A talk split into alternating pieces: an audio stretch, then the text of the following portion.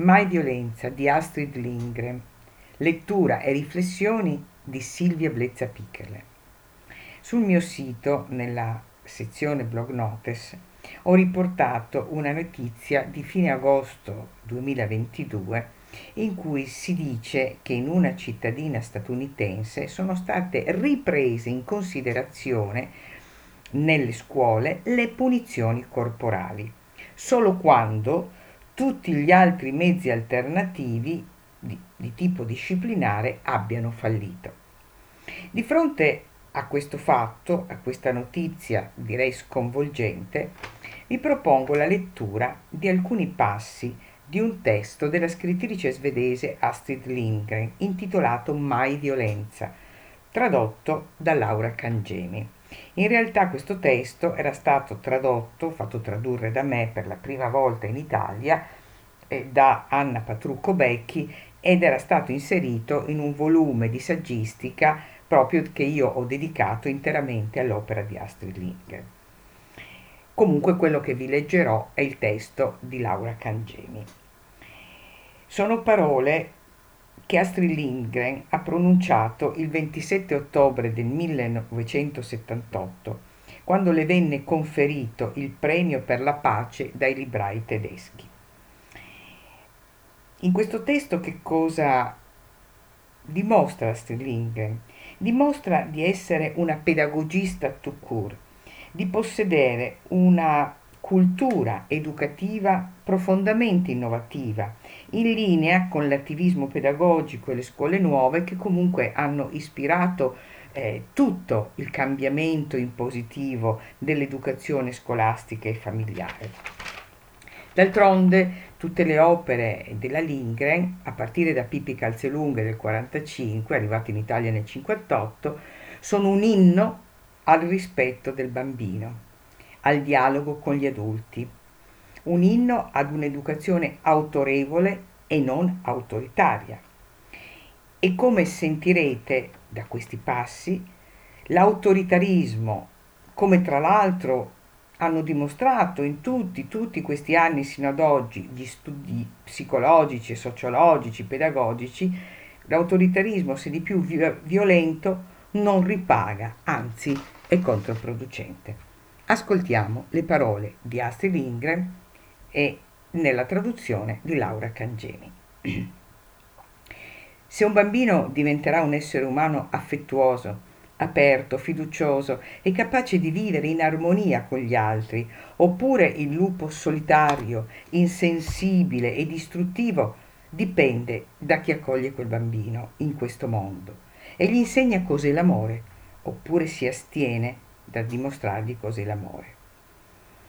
Goethe ha detto che si impara solo dalle persone che si amano. Un bambino circondato d'affetto, che vuole bene ai suoi genitori, impara da loro a guardare con amore a tutto ciò che lo circonda e mantiene lo stesso atteggiamento di fondo per tutta la vita. E questo è un bene, anche se non diventerà uno di coloro che determinano il destino del mondo. E se contro ogni previsione dovesse diventarlo, sarà una fortuna per tutti noi se sarà predisposto all'amore e non alla violenza. Anche il carattere dei futuri statisti e politici viene plasmato prima che compiano cinque anni. È inquietante, ma vero. E risalendo indietro nel tempo, fino a dove riusciamo ad arrivare con lo sguardo, esaminiamo il modo in cui i bambini sono stati trattati ed educati nel passato. Non vediamo forse che troppo spesso l'idea di fondo è stata quella di annientare la loro volontà per mezzo di un qualche genere di violenza fisica o psicologica che fosse? Quanti bambini si sono visti impartire le loro prime lezioni di violenza da coloro che amano, cioè dai loro stessi genitori, per poi trasmettere quegli stessi insegnamenti di generazione in generazione? Chi risparmia la verga rovina suo figlio, si legge così nell'Antico Testamento. E da allora molti padri e molte madri hanno creduto a questo precetto, ricorrendo con costanza alla verga e chiamandolo amore.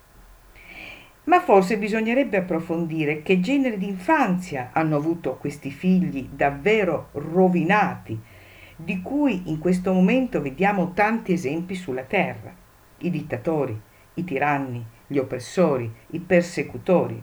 Sono convinta, dice sempre Lindgren, che dietro la maggior parte di loro ci sia un padre o un altro educatore dispotico, con un bastone o una frusta in mano. Nelle rancorose descrizioni di infanzie difficili che si trovano nella letteratura, non si contano i tiranni domestici che hanno terrorizzato i propri figli per ottenere ubbidienza e sottomissione, finendo in pratica per annientarli.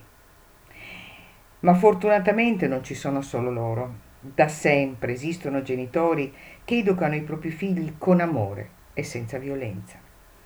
E però solo a partire dal nostro secolo, che più in generale i genitori hanno cominciato a guardare i bambini come a loro pari, dando ai figli il diritto di sviluppare liberamente la propria personalità in una democrazia familiare senza oppressione e senza violenza.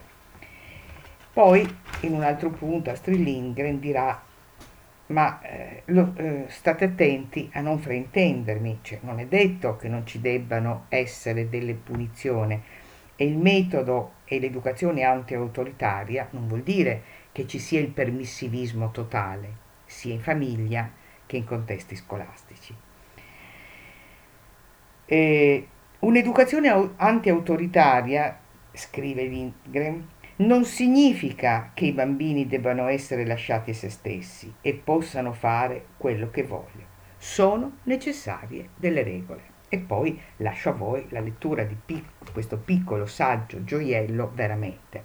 Ovviamente Lindgren qui ha puntato di più sulla famiglia, però eh, lo discorso che lei ha eh, rivolto alla famiglia e ai genitori e all'educazione antiautoritaria e autorevole in realtà si addice appieno anche al mondo della scuola, perché e a maggior ragione si addice appieno a quella notizia che è eh, direi emersa alla fine di agosto del 2022, eh, perché anche nella scuola non solo non ci deve essere eh, violenza fisica, ma neanche psicologica. Di questo Lindgren non ha parlato, ma la violenza psicologica che molti adulti, insegnanti di vari ordini di scuole fanno ai bambini nella scuola sono veramente ancora presenti e molto pesanti. Vi invito a leggere e a meditare le parole di Astrid Lindgren e anche a riflettere su questa notizia di cronaca che veramente lascia molto allibiti e fa ritornare l'educazione indietro, diciamo, a, a, a prima del 1900.